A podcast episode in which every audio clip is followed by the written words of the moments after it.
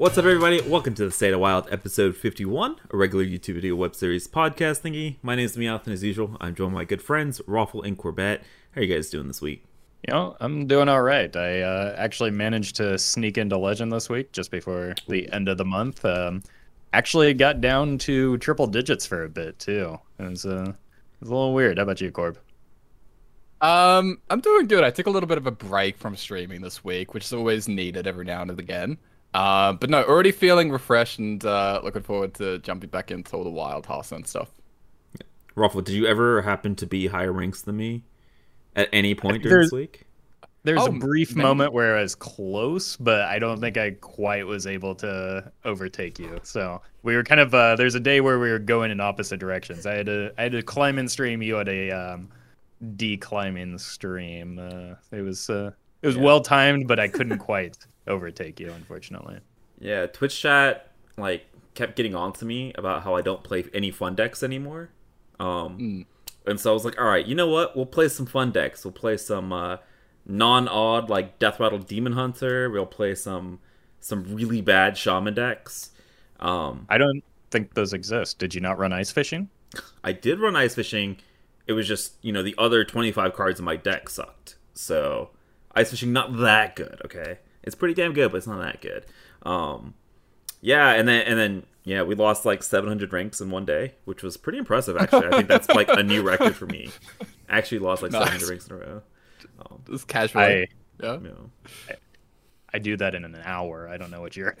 I, those I'm not numbers. experienced. Those numbers up you me up. Yeah. Yeah, you, Yeah. you, you got to speed that up. Bigger number, better person.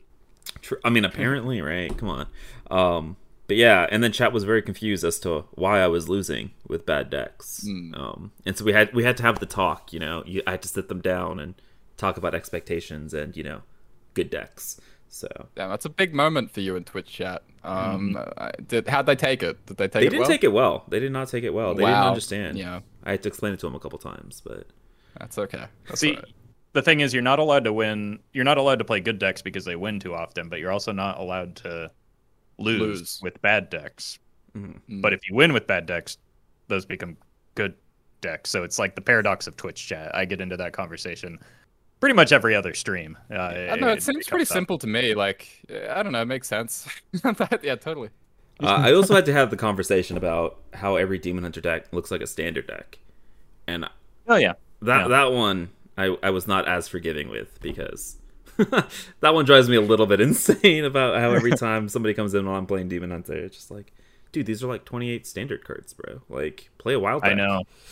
I'm I'm that's one of the things I'm looking forward to the most with uh like new cards coming out is uh, adding more sets to or more cards to to Demon Hunter and having more of them rotate so that I can more freely just like play the class without having to worry about like I, I honestly I've built decks and it turns out like 28 of them were standard cards and I was just completely clueless because I don't pay attention to the rotations anymore. I just like I build a deck and I add good cards. Sometimes there's a large portion of uh, standard cards. Sometimes uh, there's not. I don't know. I don't. It's not something that I think about when I'm building a deck in Wild, at least. But Twitch chat thinks about it, and they won't hesitate to point it out that you're playing a standard deck in Wild.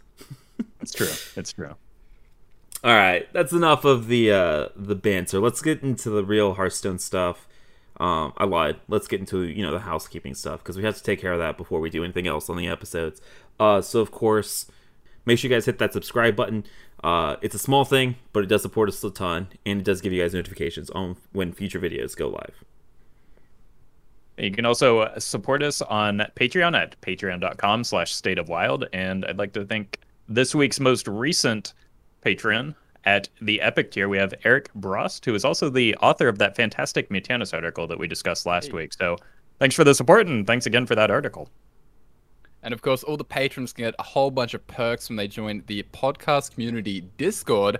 Um, and a whole bunch of that stuff will be coming out later next week. So make sure if you're a patron, you you get that linked and joined up to the podcast Discord. And hey, if you're just a listener um, and you want to come join the community and come talk about Wild Hearthstone and everything, then definitely come join this server as well. for sure. And last but not least, we have to announce our you know giveaway winners from last week, our 50th episode, giving away some wild packs. Uh, of course, if you guys were a Patreon, you you did get bonus entries. All right, so your entries did count multiple times. Uh, but we did pick two giveaway winners: uh, Death by Sun and Gillick. Congratulations, guys! Uh, you'll be receiving a BattleNet invite uh, this week, so keep an eye out for that. And uh, I'll hit you up with the details. But congrats again, and thank you again to everybody that's been supporting the podcast through 50 and now I guess 51 episodes. Uh, well, so what's the bigger prize there? The free packs or getting to be famous Wild Hearthstone streamer GetMeowth's friend on BattleNet? Mm, Who's to mm, say? That's true. Do I even need to give away the packs then? No, you definitely yes. do give away the packs. Absolutely. All right, all right, all right. Fine. I guess I guess I'll give away the packs if I have to. Um, okay, and then I do want to talk about you know some pretty big community events that happened. You know, before we dive into talking about the meta, so, uh, first, our friends over at the Born to Be Wild podcast uh, have been hosting a listener series tournament uh, that they've been putting on in their Discord server. Uh, and Corbett has actually been competing in it. And uh, this past weekend, they happened to have their finals. And of course, you know, Corbett, being the amazing player that he was, took down first prize. So, we do want to take a short second here. Shout out Corbett. You know, congrats. Woo! Thank um, you congrats on the first place. Maxi taking second. Nothing to be, uh, you know, you know, nothing to dismiss. Second place is still pretty good, but we got to shout out our boy Corbett. Um, I mean, you know, sell out a little bit here about this Born to Be Wild listener series. How was it? Was it well run? Do you recommend that other people check it out? For sure. Um, so the the broad overview of the Born to Be Wild Listen series was each week there was a new deck building challenge. So one week, for example, um, had like you can only play odd cost spells, and all your minions have to be more than five mana. And so that creates some pretty interesting, weird deck building that goes on. Um, so it was really, really cool. It was definitely very well run. There was a lot of very familiar faces um, throughout the tournament as well. We had, you know, people like Shia who won the first season of it. We had Marsh and Boo make the top four as well. Um, so a lot of like really, really good uh, names community members and stuff in that. And yeah, it was super fun. Um, there is going to be a season three, which is very hype. So keep an eye out for that if you're interested in that kind of different style of playing wild. Because for me, I had a really, really fun time being able to participate with all these challenges and these unique decks and these restrictions because it meant I got to play these really weird decks and cards that I hadn't really thought about. I got to play in the grand final for this thing. I queued up Odd Beast Druid um, and like in previous weeks, I had played things like um, Tonk Hunter with a Kathrena package. So it was very cool. Uh, so yeah, a lot of fun, and would definitely recommend checking it out if you want to try something that isn't, uh, you know, just like wild, normal wild Hearthstone. Something a little strange. Uh, keep an eye out for season three. Yeah, I mean, I've just played Odd Beast Hunter before, or Demon, or Odd Beast Druid before, so that doesn't sound that atypical to me. But like, I like the idea of the um, kind of limitations and restrictions associated with the deck building. It's really rewarding for deck builders, so it's not surprising that you would do well for in that, and it's not surprising that you'd have repeat um, players doing well in it as well, like Martian and uh, and Shia. So uh, it's yeah, it sounds like a lot of fun, and uh, definitely looking forward to season three. Yeah, yeah. Roffle, it's funny you mentioned the uh, the odd druid thing because there were actually a couple weeks where I I looked at your videos to try and net deck like things that you'd done previously. Um, for example, the week where you can only play odd cost spells and five or more minions. I, I found an excellent video by Roffle uh, on YouTube where he played dual odd paladin, which was actually a perfect fit for the week. Uh, and so yeah, Roffle, it turns out your normal decks that you play are actually very good for this wacky format sometimes. Something uh, about a broken clock being right uh, twice a day, I, I, think applies there. Oh gosh. Uh, so yeah, make sure you guys check out. You know, first of all, check out the Born to Be Wild podcast. It's another great wild podcast. If you guys haven't checked it out already, uh, highly recommend to listen. Uh, run some run by some pretty great people over there, uh, and it sounds like the tournament is super well run. We'll put we'll put a link to their Discord and their website and their podcast all down in the description. Uh, so make sure you guys check that out uh, if you guys haven't already. Uh, and then there was another tournament uh, that happened last week. Um, so this technically happened the day before last week's podcast went out, but it happened after we recorded. So I guess I do want to talk about this kind of wild open community gaming tournament um, that the three of us put on uh, last Saturday. And so congrats to Jumpy Wizard or Spartan for taking first place uh, in the $300 prize pool, uh, beating out Hazer in the reverse sweep in the grand finals, which was pretty insane. Um, and then we had some two other names in, in the top four that you might recognize in No Way and Boo. So it was lots of big names in the tournament, lots of really, really crazy cool games. Um, and so I've been super busy this week, but I will be posting some of those highlights of that tournament over on my YouTube channel as well if you guys want to check that out. Um, but we had like an odd priest beating an odd warrior in fatigue, which was like absolutely insane. And then uh, we had the craziest Yogg-Saron saving a game. Like, I sorry for the spoiler alerts, but like just to tell you kind of how hyped some of those games were in the tournament. Um, but yeah, I think it was really, really well, you know, put together and run by the people over at Community Games. So again, shout outs to them because this wouldn't have been possible without them. Um, but yeah, it was. I, I actually really just enjoyed watching competitive wild because we don't always get that opportunity, right? We didn't have the wacky deck building restrictions, but you know, watching good players pilot good decks, and I think just going through the deck building process of like a lineup and you know people were like targeting glare and different types of strategies that people had um to varying degrees of success right we had a dead man's hand warrior in the grand finals like crazy deck um so yeah, it was really really awesome, and I hope it was like a really good like viewer experience as well. Because I know I had a lot of fun, but I hope everybody else that was watching it also had a lot of fun. I mean, as soon as I got off the uh, the caster desk, I was I was glued to my uh, computer watching the rest of the game. So I I thoroughly enjoyed it. Um, I had a good time both casting and uh, watching all the way through to the finals. Because it was a community run tournament and uh, you know open signups there's a good mix between you know some of the the big name high legend finishers that you would expect as well as um, maybe less competitive players that are just like dipping their toes in the water trying out the um, the competitive scene a little bit. And so maybe pick some comfort decks as well as um, you know more atypical decks than what you might expect which led to a good mix of kind of high level um, Hearthstone, and you know, still high quality play, but less uh, maybe less common decks. We saw some evolved shamans. You mentioned the Yogg-Sarons, so it's a really good mix of um, you know a, a lot of uh, fun, wild gameplay. So looking forward to the VODs as well. Yeah, for sure. I'll definitely take a look. Would recommend it, guys. Uh, some really interesting games, and um, yeah, like I said, some really interesting lineups as well. So it was super fun to not just be able to cast it, but kind of go back and watch everything as well. Um, and so yeah, I hope everyone enjoyed that. Yeah, and again, I'm, to Roffle's point, Jumpy Wizard's not a name that I know Roffle and I at High Legends see very often, and it's not necessarily saying that they're a bad player, right? Not everybody has the time to play, you know, hundreds and hundreds of games of Hearthstone, right? To to reach High Legend, and so, I mean, I don't really want to call it a Cinderella story because Jumpy Wizard like played pretty damn well the entire tournament, right? They deserve that win, and so like it's just hey man, you don't have to be a top 100, top 200 legend player to compete in a tournament and potentially win it, right? Like as long as you know what you're doing, play the decks that you know well. Um, like Jumpy Wizard had Clown Druid, but played Clown Druid really, really, really well, and like ended up winning the tournament, which was pretty awesome. So yeah, I again, I really hope that it was fun to watch. Um, and hopefully, fingers crossed, we might uh, might do something like this uh, again in the future. Whoa. Oh. No, maybe too oh, much of a maybe. spoiler. Maybe. Maybe. no, I don't know. All right. Um. Okay. So let's get into actually, you know, the whole point of the podcast. Let's talk about the state of the wild metagame. Um. So just kind of broad, open-ended question. You know, how have your weeks been? You know, on ladder, and uh, how are you feeling about the meta? Well, like I said, I did hit legend. I actually hit legend myself with uh, Clown Druid as well. After seeing it in the tournament, I was inspired to play it.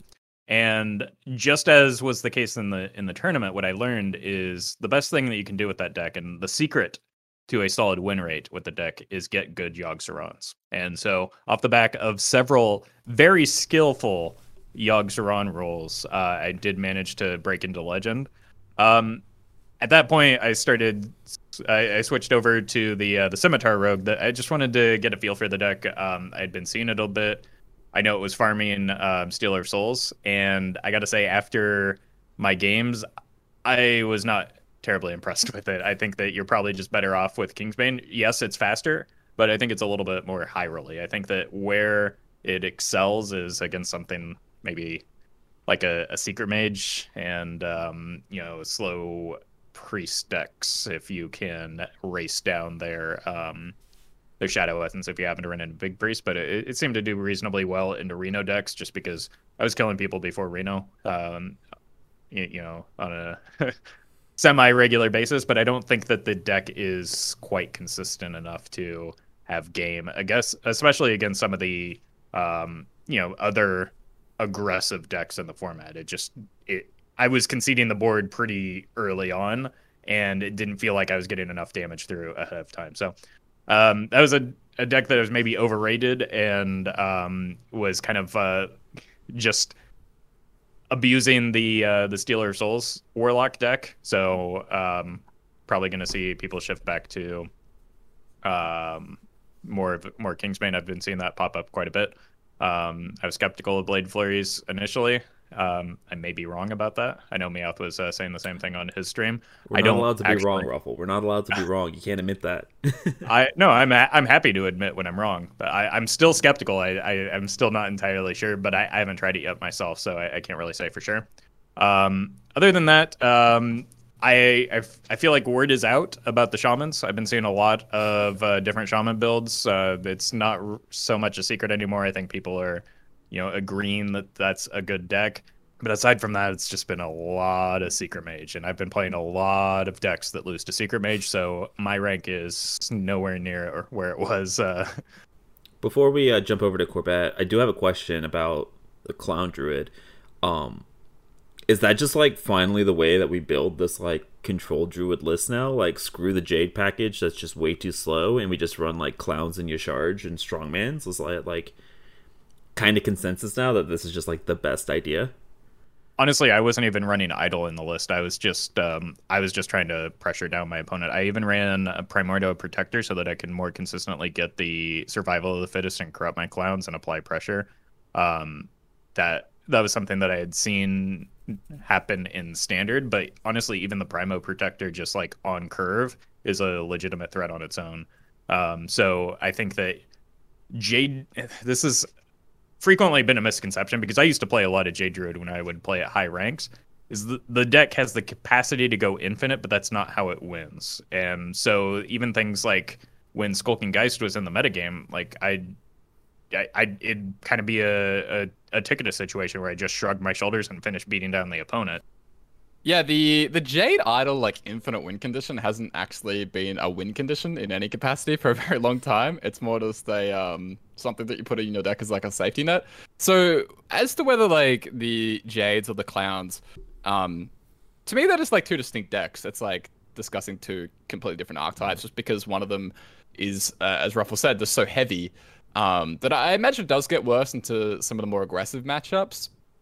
Um, but I do think on average, like the clown, uh, the clown druid is probably better than the typical jade list that you do see on ladder. Um, I think the jade, like, th- there's really not that much refinement and exploration going on with jade because no matter how you build it, it's probably just not very good. but I would be interested to see things like uh, glowfly swarm and whispering woods and lotus in like a jade list, basically. Um, even with that one idol, just because it those are just good cards, right? Like like Glowfly Swarm is the good card in the J deck. Uh, I think. Um, that said, I'm not the one that's going to go experiment with that because I'm not really interested in J Druid right now. So yeah, I, I don't know exactly what it is with the the whole control-y, slower Druid shell, but I do think clowns are better than what you typically see. Your your issue is probably the fact that they're all like 29 of the same 30 cards, and so they all play the same exact way. Yeah, well, uh, like I don't know, the clown package is pretty big though, right? Like with the survival of the fittest, the clowns, the kun. So there is like a pretty distinct difference, I think, between that and Jade, where it's really like eight to ten cards different. Um, and you do give up a lot of the the some of like the removal and anti-aggro stuff that you have going on. Um, but yeah, I haven't really played much of that druid stuff for a very long time though, to be fair. Um, but talking about things that people are playing, what people are actually using on ladder. I took a look this week at the HS replay win rates, um, and made a little bit of a tier list of sorts. Uh, not my opinion, but just the on you know tier what. list. Oh, oh. Yeah, I don't, I don't like saying it because it's not really my opinion. Um, I just took like top 1,000 games on HS Replay. I just looked at cards that were unique to each archetype and looked at basically what the card performance was uh, as a way of evaluating the deck. For example, you can look at Quartermaster as a sort of an odd paladin check, or you can just look at Baku itself, or you can look at uh, I don't know, like ship's cannon and warrior, and kind of see how warriors are going.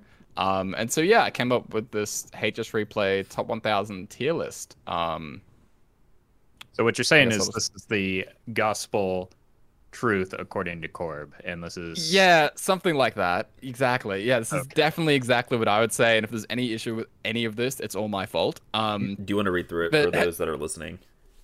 Yeah, I'll, I'll read through the whole thing. Um, so the the HS replay top 1000 tier list. Uh, it's very scuffed again. I just want to. I don't want to get in trouble with this. Um, so it's Odd Paladin, Dark Glare. Those are basically the same. Uh, Pirate Warrior, Galakrond Shaman in tier one. In tier two, we had Even Hunter, Odd Demon Hunter, Murloc Shaman, Reno Priest, the Secret Mage, Tax Pally, Big Priest, Disco Lock, Kingsbane Rogue. In tier three, uh, there was Malygos Druid, Reno Shaman, LPG Mage, Scimitar Rogue, Reno Lock, Odd Rogue, Aggro Druid, and Cube Lock. And then in tier four, we had Aggro Shaman, APM Mage, Mozaki Mage, and Odd Warrior. Um, there were a th- few things here where it's very hard to look at like Shudderwock Shaman, for example, because every Shaman deck runs Shudderwock, so I can't exactly narrow that down very cleanly, especially when Reno decks have heavy overlap. And there are a few decks that probably perform better with different builds. For example, the N'Zoth version of Reno Lock actually looks a lot better than the the normal Reno Lock, and so running N'Zoth, uh, very similar to what Meowth was using uh, when it first got buffed, that actually looks quite solid. Um, as an example of something that could shoot up the tier list with a different build. Can we start at the top here and talk about like Yeah. Odd Paladin versus Dark Glare? You mentioned that they were pretty equivalent in kind of the win rates that you were seeing. Um, I do want to say if you guys were a, men- a part of our State of the Wild Discord server, I said this a couple days before Quet even made this tier list, but I was like, Odd Paladin low key might be one of the best, if not the best deck in the format right now. But I don't think anybody's ready for that conversation. And then Corb went and put this tier list with Odd Paladin as you know number one. I was just like, Meowth is right. Meowth Yeah. has a big brain sometimes, you know. Yeah, I mean, does some of that have to do with the matchup into Dark Glare Warlock though? Like, is how is it against like if you're looking at it both against Dark Glare and Pirate Warrior? I'm not sure about Galakrond, but like I feel pretty good about with Odd Paladin into a lot of the other decks that are at the top of this list. So is it just favorable matchups you think, or is like the deck just again being underrated? I mean, it's just always being underrated, right? Um, like people keep bringing it to THL. It has a really clean matchup spread um, into a lot of the best decks. It does lose to things like Murloc Shaman. Um, although I'm sure that matchup has gotten slightly better because of the Crab Rider nerf. I think Odd Paladin in particular benefited a lot from the Crab Rider nerf and sort of the changing of things where like Handbuff Paladin got pushed out. Um, there aren't that many Pirate Warriors right now on ladder either, despite the fact that Pirate Warrior is another really good deck. And so I think that uh, Odd Paladin is sort of just benefiting from um, just its particular counters not being highly played, and the fact that it just has have a very clean matchup spread. Otherwise, where you know there's only kind of a few things that bully it, and those aren't typically decks that people like to play. Much like Odd Paladin, funnily enough. Especially with the Bear of Tech in Odd Pally for the Dark Glare matchup specifically, that matchup becomes very bearable, if not maybe even slightly favored. I'm not. I don't. I don't want to go into any of that, but it, it feels like a matchup I can very easily win as the Odd Paladin. So, especially at High Legend, it feels like. I mean, dude, like I said, man, low low key, maybe not even low key anywhere because we're talking about it a ton here. Odd Paladin, I think, might have a claim to that number one, you know, spot as the best deck. Yeah, I, and, and like I said, uh, at the top of this whole thing, I was like, look, this is very scuffed. Like, this is a very uh, iffy way of necessarily doing a tier list. But I also think that um, it came out looking pretty accurate to me, like very much aligned with a lot of what I was thinking. There were a couple surprises that we'll dig into, but I wasn't really shocked to see that Odd Paladin is, you know, has a really high win rate, and Dark Glare also has a really high win rate. And uh, those could have flipped easily if I looked at a different card, uh, for example. That doesn't fit my Um, narrative. Don't don't do that. Yeah, sorry, sorry, I can't, I can't actually say that. Um, but yeah, a few things that did stand out was the Galakrond Shaman win rate as well. Um, we've been talking about that being really good, and it was kind of interesting to go through and see that it has continued to be really good. Um, this is all post Stealer ban, by the way, in case anyone was meant uh, wondering. I, I forgot to say that. Um, but yeah, Galakrond Shaman looks really good. Um, Even Hunter looks really good and that was an interesting one as well. Where even Hunter looks like a really really strong deck in the format, which is kind of bizarre. And something Roffle was saying earlier about the abundance of Secret Mage. Even Hunter looks like just a really great mage counter in general, um, and that's kind of helping Even Hunter a ton. I thought there was a chance that um, even Hunter would drop. I've been watching Even Hunter's win rate on HS Replay and things like that for a really long time now, for a month, and I haven't wanted to bring it up because it's like I feel like I'm gonna get laughed at if I say, guys, Even Hunter's like actually doing really well right now. Um, despite the fact that Meowth is a believer, Meowth will have it known, Meowth is a believer. Um, but I've been saying that I for a while too. I don't know why people are sleeping on this deck. It's just good. I really thought that there was a chance that would go down a lot after the Stealer ban is the thing. I thought at first, oh, it must be picking on APM Mage. And then I was like, oh, it must be picking on Stealer. And then I looked at this post Stealer nerfs and it's like, no, just good. Just a good deck. and I started playing it myself and kept winning with it. And I'm like, oh, it's just a good deck. Weird. So yeah, even Hunter's really strong as well. I've been on this Even Hunter train for like two months now. All right, I people laughed at me, dude. My captain, I'm gonna call you out, NHL fan. You you laughed at me for bringing Even Hunter to a competitive setting, and then I farmed with Even Hunter. It was nuts. The deck, the deck is nuts. It's so good. It's it's the current day iteration of Face Hunter, and you just have super efficient minions, super efficient face damage, and you have insane amounts of burst. Like the deck is so good. Um, I, maybe we'll talk about this a little bit later, but Corbett and I have been messing around with some Nerubian Weblords in Even Hunter, which makes like the worst matchup for Even Hunter are the Reno decks because the worst matchup for a face deck is a six mana card that heals you back to full, and if you can delay that by a couple turns or delay a Zeph, maybe this deck legitimately has legs as a very very good deck that people should be taking seriously. I think the I think the deck is nuts. It's so good. Yeah. No, I think um, I think Gorby were right on when people are underrating it just simply because it's Hunter, which kind of shows the Yeah. damage done by like you, you know the the community memes associated with entire classes because they're dismissive of like individual decks that can perform really well and i think even hunter is one example of that just because it's maybe the only deck that hunter has that's uh you know reasonably strong right now. Doesn't mean it's not a good deck. Like the class not in the best spot um in terms of variety but like even hunter is a very good deck. And i think it has been for for quite some time. Like you said it, it's had good matchups into um popular decks over the you know the past uh three cy- uh, meta cycles too. So it's not it's not like it's just farm or feeding off of uh something in particular. It's just Mm-hmm. good. Um, before we move on, I, I want to touch on Shaman because so I, I might have made a mistake in titling the last episode "Is Shaman the best class in Wild?" and a lot of people flamed me for clickbait, but because they're like, "Hey, Dark Glare Warlock," and I was like, "Okay, Dark Glare Warlock is the best deck," but right now I would argue that maybe Shaman is like at least the most played class. Right? We talked about that last week. Would you Yeah, guys agree that it is um, maybe the best class in, in Wild right now? Yes. Well, well, right now, Warlock, Mage, and Shaman basically have the exact same play rate. And so I think, like, hey, floating out the question, Meowth, you didn't deserve to get flamed for that. That's a very fair question. Um, like, those three classes, those are the big ones. And I think that Shaman is currently still going through so much refinement and exploration. Um, I don't know if I'd quite say it's the best. I think, uh, for me, I don't know. I don't know, actually. I mean, is Well, like, it? Like, like, I'm you kind of looking at this now, and I think it, I think I would say Warlock, but Yeah. I also think it's totally fine to ask the question. Well, I think Well, the question becomes you, you for Warlock you have Dark Glare as the best deck, and I'm not arguing that, and I'm not saying Shaman decks any Shaman decks are better than Warlock. But if we're looking just at this tier list that you have, right? And if I'm looking at, at Warlock, you've got Dark Glare, and then at the bottom of tier two I have Discard Warlock. And then at the bottom of tier three we have two more Warlock decks.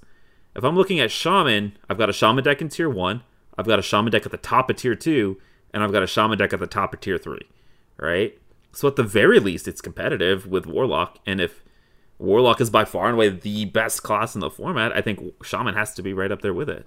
Yeah, I, I mean it. It's certainly in the conversation for the the best class in the format. I think that the the problem is, and I get this question a lot in uh, in Twitch chat, is that it's quite frankly an impossible question to answer because everybody has a different defini- definition Yeah. of how they def- or how they um you know define the best class. Is it the the class with the best deck? Well that would probably be you know paladin or warlock. Is it the class with the most vi or the like the highest number of viable meta decks? Well where's the cutoff there? Like so it, it really becomes a, a a conversation of semantics at that point which you know is what the internet is all about is having those semantics based arguments. So in reality nobody can say for sure what the the best class is and i don't even just like with uh with lumping hunter as a trash class i don't even know how interesting uh, a conversation that necessarily is when you know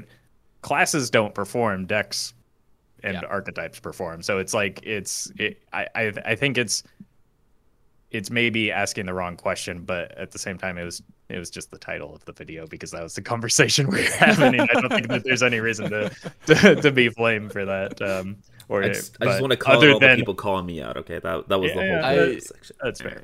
Alright. I, I do think what Roffle says about class and decks is actually very interesting, where um, the the distinction or lack of distinction has always been very confusing to me from like the very moment I sort of got into the Hearthstone community, where people constantly refer to things in terms of their entire class rather than breaking things down deck by deck. Like, oh, I hate uh, warrior, and it's like, oh, you hate pirate warrior and odd warrior and Galakrond warrior all at the same time. It's like those are all very very different things and uh, sometimes it's easy to kind of lump it together as classes um, just because of i imagine just because of like how other games work. Like a lot of backgrounds that people have from other types of video games that are different than a card game.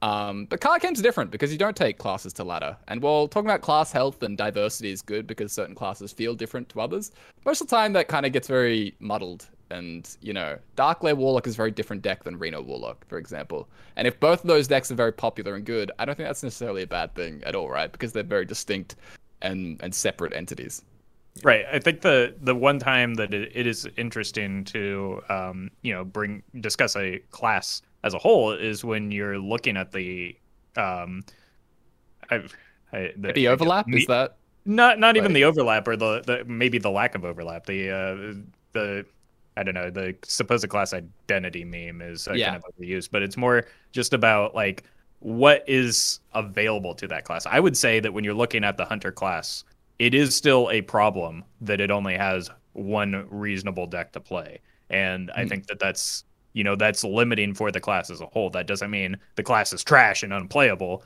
It means well your options are are pretty narrow with this, and that's to me that's kind of unfortunate. I don't like that, but that doesn't mean hunter bad.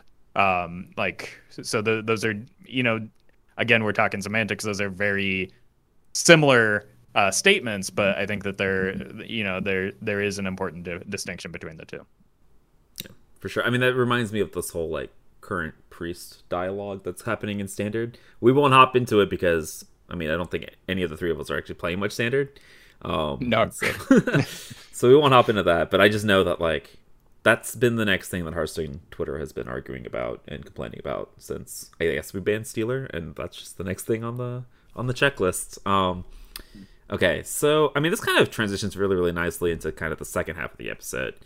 Um, and so I think we've been wanting to talk about this for kind of over a month now, but we've never really had the opportunity to talk about it uh, on a podcast because the timing didn't just work out. But about a month ago, over a month ago, actually, looking at the the timestamps here, um, Jorbs, uh, you know, great Slay the Spire uh, content creator, put out this question on Twitter, um, asking, uh, "W2F is a play style, and why do you make decisions based off of it? I've been playing strategy games for 30 years and still have no idea what you guys are talking about." And I think this was just it brought up a really really interesting conversation between LSV and Brian Kibler, and I don't know, I just loved reading the replies. And so I figured to bring it up here and just kind of have an open discussion about it. Um, because It's- mainly because of this first response, by the way, from LSV, who says my playstyle is making the correct decision, which I absolutely loved. Um, but yeah, I mean, so I guess first question to you guys: Do you have a playstyle, and how would you define a playstyle? Okay, so um, I mean, it's a it's an interesting conversation. It's one that actually comes up in competitive Hearthstone quite a lot as well. Um, that you know, I it's made the rounds and uh, on Twitter. I don't think it quite got as many replies as this one in particular did, um, just because of who was responding within the Magic community. But um, yeah, the, to answer the question, yes, uh, uh, a supposed playstyle is almost inevitable simply because I'm human, have biases, and those affect my decision making. I think that um, what I think what Jorbs is leaning towards is that some people maybe use uh, this playstyle as a crutch or an explanation for making a suboptimal decision. What, but at the same time, like be, being human and working, especially in a card game like Hearthstone, where there's um, uh, missing information. Um, you know, in something like Slay the Spire, you have perfect information, so you can make um, a closer to optimal decision uh, based on the the scenario that you find yourself in. So it's a little bit different in Slay the Spire compared to, or even some other uh, strategy games where you have perfect information compared to, to Hearthstone, where there's hidden information because you have two players. Um, so I think that w- what he's aiming at is that you should strive towards making that supposed correct decision. Um, but I don't think that that's realistic for most players. Um, a, a, lot of a lot of this comes from just sheer repetition and where we make decisions. We're doing so intuitively, not based on calculating odds, and that we arrive at those intuitions through repetition. And um, you know, repetition comes from playing the same deck or similar decks over and over, which kind of develops a play style. So I don't know. It, it's not something that's intentional or that maybe we're even necessarily aware of. I think it's just kind of an innate part of being human. Um, so I, I like I don't know how to avoid it, and I don't know that like it needs to be. Um, I don't know. It's kind of seen as such a binary of either you make the right decision or you make a decision based on your own personal tendencies and playstyle. It's like, um, I don't know that, that it's it's kind of on a spectrum. I don't think anybody's making like objectively the wrong play simply because it's like the familiar play that they're looking to make or they're like bringing a horrendous deck simply because it's like the archetype that they're familiar with even though it's not well suited for the metagame there's without some awareness necessarily of that fact. Like you know, you and through the repetition, that kind of gets uh, pummeled out of you anyway. Because if you're mm-hmm. you're unsuccessful, you're you're going to stop doing that thing. If and whether that thing is a an individual decision that you made or queuing a particular deck over and over again, you, you know you like loss losing if your goal is winning is very corrective for um, in decision making. So I don't know. It, it, it's it's an interesting conversation. I don't know that it's one that has a simple answer necessarily. Um, yeah, I, I, think there's definitely, you know, like you said, definitely play styles, right? Um, whether it's in Hearthstone or or other other games, for example. Like, for, I'm not a chess person, but uh, I imagine that playstyle could simply refer to a player's tendencies and what kind of openers they like to use. Um, like that could be a playstyle, right? Like what what kind of opening you use in chess. Um, in terms of Hearthstone, right? Like Hearthstone is generally, you know, trying to find a, mi- a, mix between initiative and resources and things like that, and trying to work towards your win condition. And so, like in a lot of situations, the right objective decision isn't very obvious, right? You see multiple situations where you, you can you can see multiple lines that you are considering and they look similar. Like there's not like a clearly correct one. And so to me the idea of a playstyle is look if someone has a certain quote unquote playstyle they might constantly lean towards one option in that scenario that either focuses on more tempo and initiative or focuses on more of a value approach. When they don't really know what to do and they can't decide they lean towards comfort. And i definitely understand that. And um I think the the play style is a real thing, um, and at the same time, objectively, the correct play is a real thing. it's just very hard to assess because like Hearthstone is a very complicated game with very uh, complicated uh, scenarios going on in terms of what the opponent has, all the RNG from your deck, how the thing all plays out. Like it's very hard to solve Hearthstone. Right. Um, it's not like um, you know, it, it, it's not like poker even where you have an assumption or you can calculate the odds of hitting a Yeah. certain card by a certain period of time and you can bet accordingly. There are too many variables at play so that like you cannot you, you cannot calculate the odds of does this give me a better, you know, X percentage chance of winning. So yeah, when you have divergent options, you're going to lean towards the one that l- appears to be the best, but you don't you can't know that it Yeah. it is. And uh, I definitely think, though, um, what comes up later in the thread is that absolutely people use quote unquote play style as a defense and a crutch and as like covering up their mistakes. Like, oh, it's my play style to not play a one drop or, or to not fight for tempo. Like, uh, it's my play style to not do this. And I think that that's kind of the issue um, more than anything. Because I, I do think play style's a real thing. Uh, which disagrees with kind of what Jorbs' his initial tweet said. Yeah, I can totally get that. I also think, especially in card games, I don't know if playstyles is the right word for this, but tendencies when it comes to building your deck, right? Like you talked about tempo versus value or initiative versus resources. If I'm building a deck and I have to decide what that last card or the last two cards are in, it's like I can put this card in that, you know, is a really, really strong tempo play or there's really, really strong value card or something in the middle. And like personally, I have, you know, come across this bridge where I'm like, well, I like value. Like, so I'm going to put N'Zoth in my LPG mage. Or like people like disruption, right? People like this disruptive gameplay. That's their play style. They'll put Mutanus in the Arena Shaman even if it means it disrupts their ice fishing combo, right? So I think that's another kind of complexity in the playstyles. I mean, first of all, do you guys agree that's like do we add that into the playstyle conversation? Does that count? Or are we talking about just in game I mean, deck building is kind of part of the game? fa- a facet of, of the game, Yeah. right? So if you're building your deck towards a certain goal or a certain tendency, then that like that is kind of showing that same tendency, right? yeah. Yeah, I think as well, if you just replace the word playstyle and what a lot of Jobs are saying, and you replace it with tendencies, the conversation becomes a lot clearer.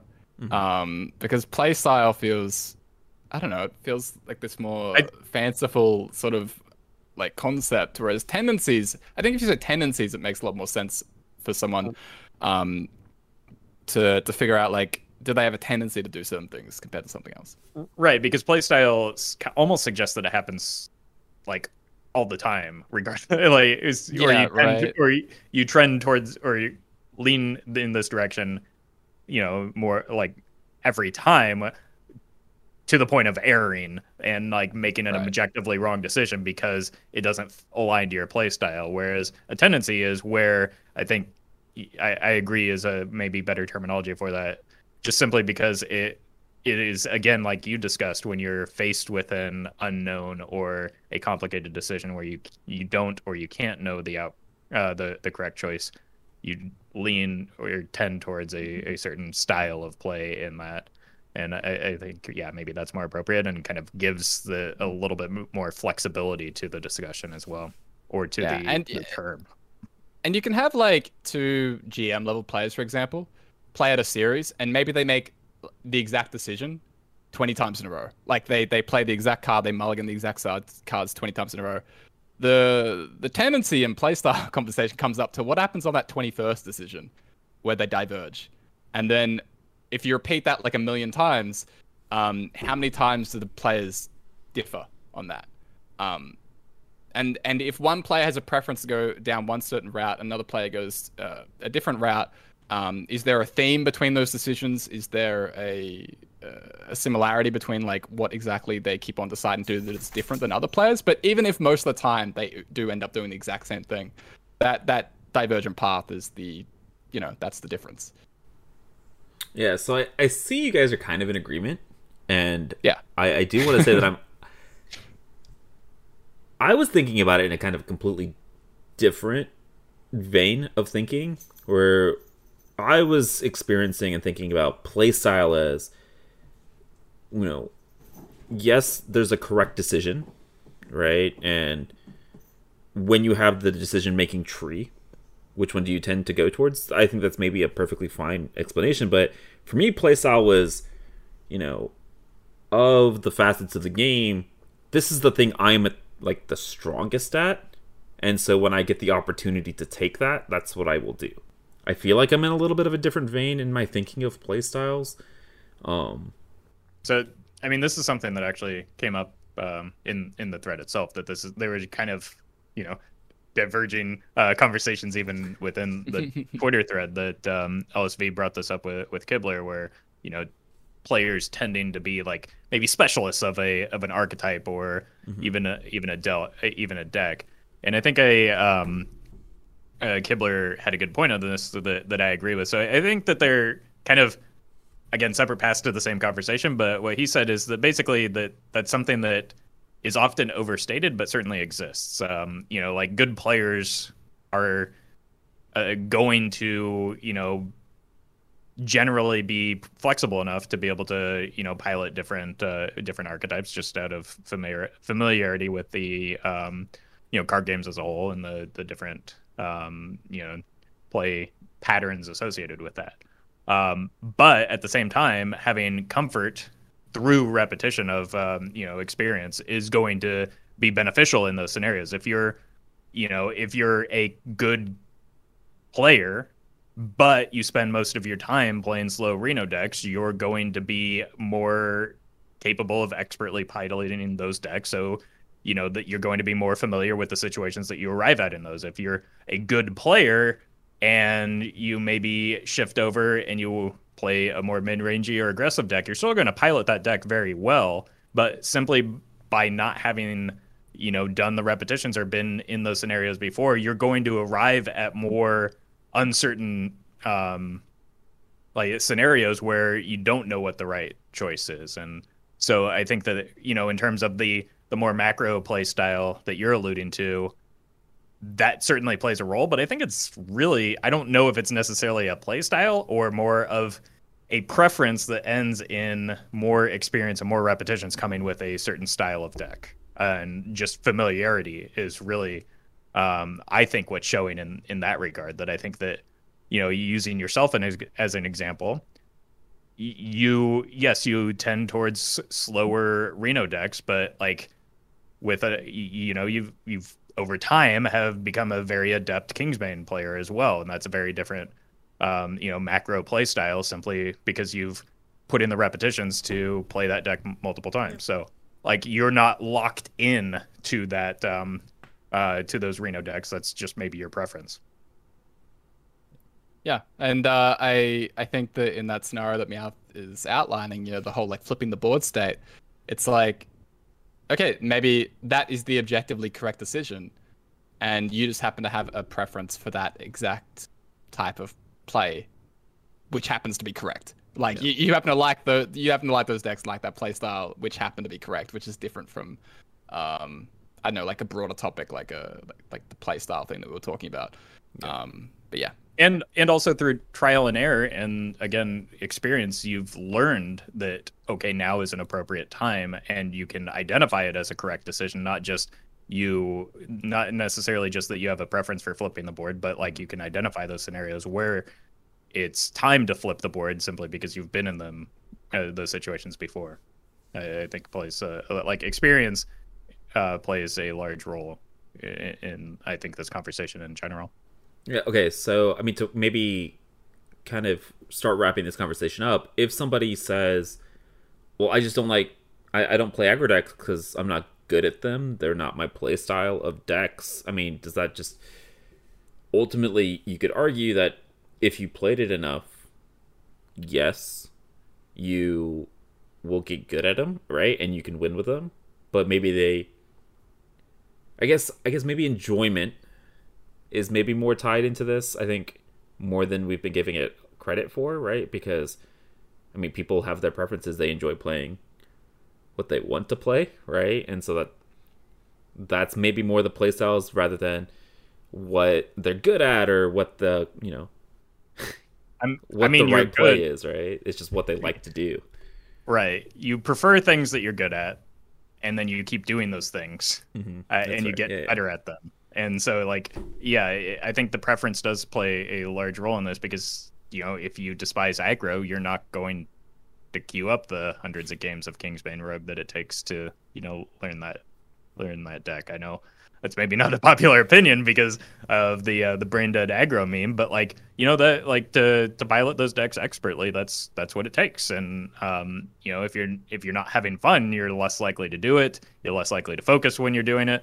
And so I think yeah, absolutely, preference plays a role a role here. And I, I mean, at the heart of it, in addition to tendency, that's really what the conversation is about is preference. Um, So, so I think that was a pretty awesome conversation, and I, uh, I hope you guys out there that are listening uh, thought so as well. Let us know your comments about the uh, the playstyle conversation, uh, or if you want to go back and, and your Corbett for his tier list that he you know totally has the opinion about and want to flame him for that, you know, add him in the comments and, and flame him. Yeah, well. yeah.